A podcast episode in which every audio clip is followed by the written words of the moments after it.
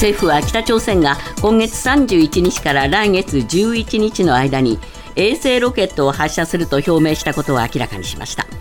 人工衛星と称する弾道ミサイルの発射表明だとして警戒を呼びかけています。岸田総理は今日午前3時15分に関係省庁間で協力し、万全の体制を取ることを指示しました。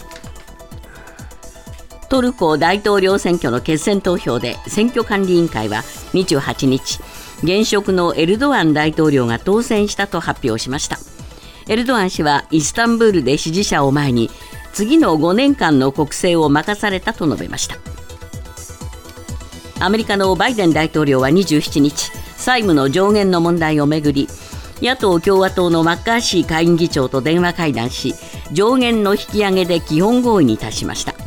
アメリカメディアは、政府の支出削減を条件に2年間債務の上限を引き上げることで合意したと伝えています。マッカーシー氏は法案を作成し、31日に議会で採決したいとしていて、デフォルト債務不履行は回避できる可能性が高まりました。ロシアの隣国ベラルーシの野党指導者ツェプカロ氏は27日、ルカシェンコ大統領がロシアのプーチン大統領との会談後、モスクワの病院に緊急搬送されたと SNS に投稿しました。ルカシェンコ氏の状況は危機的と判断されたとしながらも、さらに確認が必要と説明していて、信憑性は不明です。ルカシェンコ氏をめぐっては今月、主要な行事を欠席するなど健康不安が指摘されています。政府が来月にまとめる少子化対策の財源について、自民党の茂木幹事長は昨日の講演で、社会保険料の引き上げや上乗せは考えていないと明言しました。財源をめぐっては政府は社会保険料の上乗せなどを想定していますが、茂木幹事長は企業の賃上げの努力、投資拡大の意欲を妨げず、また個人の実質的な負担増にならない仕組みを作っていきたいと強調しました。フランスのカンヌ国際映画祭の授賞式が27日に開かれ、東京を舞台にしたヴィム・ヴェンダース監督のパーフェクト・デイズで主演した役所広司さんが男優賞に輝きました。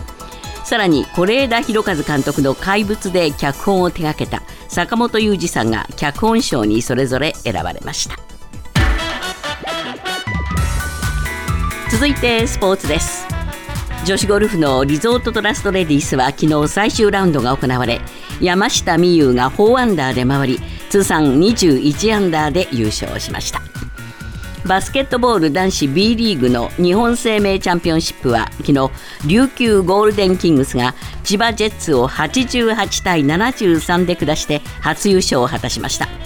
西日本のクラブのリーグ制覇は初めてです。ニュースズームアップ。28日に行われたトルコ大統領選挙の決選投票で、現職エルドアン氏が野党統一候補のクルチダルオール氏を破り再選を果たしました。エルドアン氏は、次の5年を私たちに任せた国民に感謝すると勝利宣言。一方、クルチダルオール氏は、ここ数年で最も不公平な選挙だ、今後も戦い続けると訴えました。ニュースズームアップ。エルドアン大統領が勝利、ロシア・ウクライナへの影響は。今日のコメンテーター、時事通信、山田圭介さんです。山田さん、これ決選投票になったんですよね。そうですね、1回目の投票は14日だったんですけれども、50% を超える立候補者がいなかったということで、はい、今回エルドアン大統領と野党統一候補のですね、クルチダルオール氏の、決選投票になったんですが、はい、結果出まして、そうですね、でエルドアン大統領がおよそ 52% の票を獲得したと、そして、クルチダルオール氏がおよそ 48% で、エルドアン氏が5割を50% 超えましたので、これによって、この20年これまで続いてきた政権がさらに5年間続くということが決まりました。これクルチダルオールさんが優勢だなんていう話が出てたじゃないですか。一部ありましたので、ね特に根拠の一つとしては、主要野党6党がですね、反エルドアン氏で、結束したと、はい、でエルドアン氏の、権力強化につながった実権型大統領制から議員内閣制に戻すこととかですね、あるいは表現やデモの自由を公約に掲げたりしてですね、しましてで、大統領選前の世論調査ではクルチダルオール氏がエルドアン氏を上回るものが多かったということなんですけれども、長期政権の実績をアピールしてそのばらまきともいえる政策を訴えたエルドアン氏がですね、結局は支持層を固めて1回目投票で首位にそのまま首位になってですね、その首位であったことはそのまま今回の決選投票でも優勢を保っていたということですね。どうでしょうかね、このクルチダルオールさんは、決選投票になってから少し作戦変えましたよね。そうですね、これが裏目に出ましたか。そうですね、これ極右政党などのですね、支持も得ようとしたりですね、でそれぞれ支持の背景が異なるにもかかわらずですね、いろいろとその幅を広げたんですけれども、ですからそれがそのいわゆる具体的な政策で反エルドアンというよりはもうエルドアンと対抗するというだけにですね、ちょっとイメージとして絞りすぎてしまったのかなというのがあるんですが、あともう一つは動向に左右したものとしてはクルド人の動向だったわけですけれども、つまりクルド人の票だったわけですけれども、このクルド人については全体のおよそ1割の票を持つとされている、これ少数民族ですね、でクルチダルオール氏は今回の選挙ではクルド系政党の人民民主主義党のですね、人民民主主義党の支援を受けて、で1回目の投票ではクルド人の多い地域でエルドアン氏の得票率を大きく上回っていたんですけれども、ただ全体ではエルドアン氏の5% 弱もうすでに差はつけられていたと、でそこで巻き返すためにですね、そのさっき申しました極右政党とも連携したと、から同時にテロとの戦いやシリア難民の送還を強調し始めまして、民族主義的な層への浸透を図ったわけですね、つまりエルドアン氏はその移民の受け入れにはある意味でこの寛容だったわけですけれども、そうした政策を否定してきたわけなんですけれども、それをでかつ同化政策を強いられたクルド人にはこうしたその主張そのものがクルド人の中でもちょっと受け入れられなかった面があったということです、ね、それはそうですよね、こうなんだ変わっちゃったじゃないかっていう話になっちゃいますよね、ですからそのブレたと、でクルド人にしてみれば、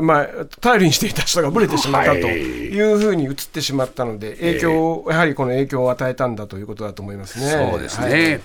どうなんでしょうか、これでトルコはこれまでとやっぱり変わらない政策をずっと続けていくってことになるんでしょうか。基本的に特に外交面も含めてですね、変わらないということだと思いますけれど、特に国際社会への影響ではこのロシアのウクライナ侵攻に対する対応ですけれども、エルドアン氏はとにかくロシアとウクライナの仲介を乗り出そうとしていて、積極的に携わってきたわけですけれども、これ国会ルートでのウクライナ産、穀物輸出の合意延長や和平交渉を促すという行動ですね、態度です、これは引き続き続けるということなんですけれども、ただどちらかといえばやっぱりロシア側なんですよね。これはかなりはっきりしたものがあってですね、で例えばロシア NATO 加盟国としてロシアのウクライナ侵攻を非難するという時でもウクライナにドローン供与などの支援をしていました。で対ロシアにはドローンなどは支援をしていましたけど、対ロシア制裁には参加していなかったわけですよね、ですからある意味で、ロシア制裁の抜け道を作っていた面があるわけですけど、それがしかし仲介への対応につながったんですけど、ロシアにしてみればですね、大変このエルドアン氏はある意味でありがたい存在だったわけで、おそらくプーチン大統領はこの結果にはかなりほっとしているんだろうというふうに思いますね。そうですね、今後だからこのロシアとの関係どうするのか、あるいは欧米との関係どうするのかっていうのは、このエルドアンさんは木を見るにも敏な人ですから、いろいろとその場その場で対応を色変えていくんじゃないでしょうかね。そうなんですよね。でスウェーデンの NATO 加盟をめぐっても難色を示しているということがありますのでね、この発言、これからまたエルドアン氏の発言がこうしたことに影響されるということになればですね、その欧州全体の、いわゆる秩序といいますか、そこでのバランスオブパワーにも影響してくるだろうと思われますので、エルドアン氏の発言というのはこれからはいろんなところに影響をまた及ぼすことにおいてはよく注意しなくちゃいけないと思います。ニュースズームアップ、来月5日に時間切れが迫るアメリカの債務の上限の問題をめぐり、バイデン大統領と野党共和党のマッカーシー下院議長は27日、2回にわたり電話で協議し、基本合意に達しました。ニュースズームアップ。アメリカ史上初のデフォルトは回避か。今後の焦点は？まあ、お互いに譲り合ったっていうことでしょう、要するに。そうですね、まあ、交渉して双方ともまあ痛み分けしたということだと思うんですけれども、まあ、こうなるだろうと思いつつもですね、ずっと引っ張ってきたのはどうなのよって話ですよね。そうですよね、これデフォルトになってしまうとやっぱアメリカの国益全体がですね、そうですよね、影響大きすぎますもんね、世界にも影響を与えますから、まあ、そういう意味では見てる方向は同じだったはずなんですけれども、ここはやっぱり議会での駆け引きというのがまああってですね、しかもお互い民主党も共和党、バイデン氏にすれば民主党ですし、マッカーシー氏にすればですね共和党、それぞれの足元に反対をしている強硬派がいましたから、まあ、そこも睨みながらなんですけれども、まあ、実に内向きな話し合いでしたね。これは聞こえて、国内政局だったと思います、まあ、アメリカがこんなに内向きになっちゃうっていうのはね、決していいことじゃないですよね。で、まあ、確かに上院と下院がねじれてしまうと、つまりこういう形になってしまう。下院の方はまあ共和党が優勢ですけど、上院は民主党ですから、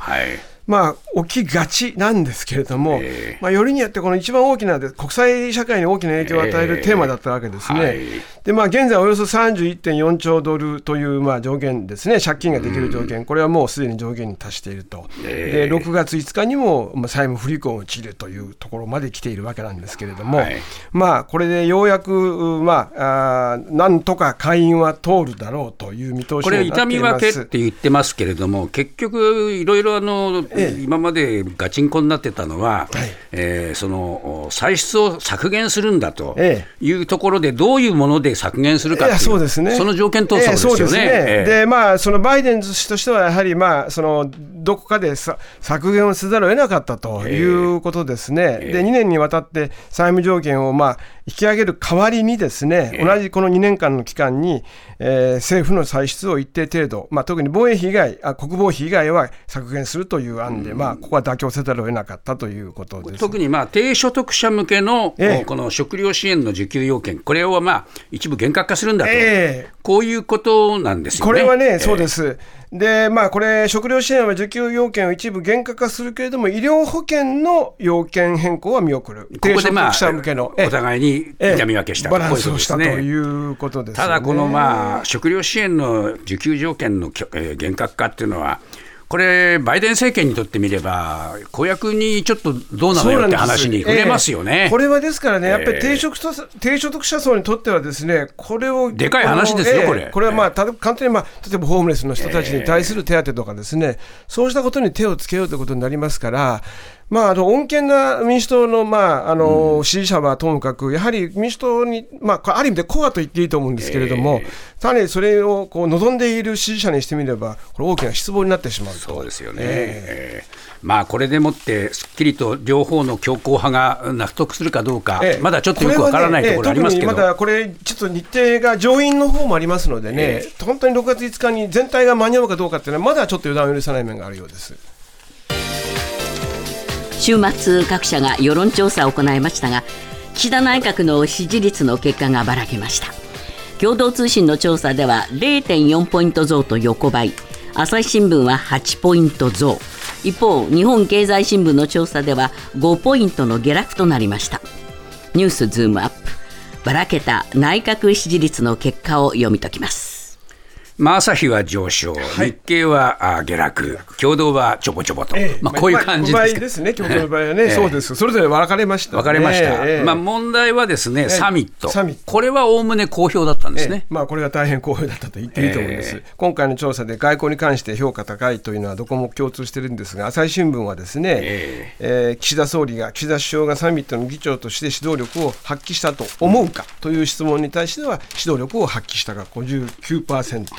そうは思わない 32% ですから、まあ、6対3のダブルスコアですね、それから日経はサミットでの総理の働きぶりについて評価するが 66%、3分の2ですね、評価しない 21%、共同通信の調査では、まあ、岸田氏が指導力を発揮したとの回答に大いにある程度を合わせますと、合わせて 62.3% が指導力を発揮したですから、まあ、60% 前後でみんな、評価したと。そうですね。で、まあ、問問題はですね、これ他にもいろいろテーマがあって、例えばですね、子育て支援なんかについては、結構保険料上乗せには反対っていう声も多くて、日経なんかは結構それはっきり出てるんですよね。そうですね、もう 70% の人がそれに反対して 69% の人がはっきりとこれは政策的には反対と言ってます、で今その上乗せをするんじゃないんだというふうに一生懸命今党の方がですね、それを火消しにかかってますけれども、イメージとしてはするんだなっていうのはやっぱり国民にある程度浸透してきましたから、ですから支持率が下がった理由というのはこれその中の一つもそれも一つの要因かもしれない。そうですね、そうした中で、日経はですね、せっかく支持率を上げる要素があったのに、長男の、秘書官が、悪ふざけしたと、これが帳消しにしたんだという、分析をしてる分析はしてます。ただしじゃあ聞いてんのか言ったらよく聞いてんのか聞いてるんだかよく分かんないんですよね。多分私の推測するところによるとこの数字に戸惑ったと思うんですね。日経は落ちちゃったんで、そうすると我々ももし同じ状況だったらば下げた理由はやっぱり書かなくちゃいけないときに、このところで見当たること、つまり G7 以降で何か負の材料となれば、確かにその長男のですね、翔太郎氏の総理公邸での忘年会のでもこれはこの時期に調査するんだったら聞くべきでしょ。いやだからね、これ共同もあれも聞いてないですけどね。共同も聞いてない、変ですよね。でそこはねやっぱり聞かなくちゃいけない、朝日はしっかり聞いたわけです。朝日しっかり聞いてるのにこれだけ上がっちゃったってのもよくわかんない。だから朝日は朝日でですねこの調査結果、ちなみに朝日はこの公邸でのですね翔太郎氏の件についてはもう多い問題ある程度含めて 76% も問題あると言ってるわけなんですよだけどしかし8ポイントこっちはこっちであれ増えたのはどうしてかと朝日も頭抱えたかもしれませんが、両方ねこれやっぱりなかなか世論調査って一体何なんだと思いますね。分析は難しいですよね。でこれね上げ幅が例えば朝日の場合もうちょっと低ければですね、これは私もちょっと助けようがあって何かというとですねもっと上がるはずだったのがこの程度にとどまったと言いたいんですが、8ポイント上がってしまうとですねこれはもうこれまでのもっと上がったかもしれないでしょ。もっと上がったかもしれない、それは言えます。そうでしょ、それは言えるんです、言えるんですけど、政権側にすれば8ポイント上がればよかった、しかも翔太郎氏の影響も少なかったとこういうふうに取るんじゃないでしょうかねしかし先ほどもちょっと言ったんですけれども、これ抽出するわけでしょ。それで各社世論調査するのにもかかわらずどうしてこんな社によって数字が変わってくるのかっていうのが世論調査って一体どういうことなんだろうと思いますよね。それで固定電話と携帯電話があってですね、であるいはこれネットを使ったりいろんな方法を各社ともある意味試行錯誤をしているんですが、ちなみに朝日新聞は固定電話と携帯電話の調査員が電話をかける方式だったようですけれども、例えば固定電話の場合と携帯電話の場合応じる方の年齢に差があったりすると、そうしたら支持層とそれから連動してくるようなことがあってですね、そういう意味ではこれ各社とももう少し、自分で分析をしてもらわなきゃいけないんですけれどもね、おそらく調査のこのプロの人たちのセクションの人たちはおそらくそれは始めてると思うんですけれども、しかし読者にしてみれば何なのとなりますから、ここはさらなる解説をしてもらいたい。これは私たちが推測するよりも自分の社でまずやっていただくことがそうですね。だから結局分析が一番大事だということになりますよね。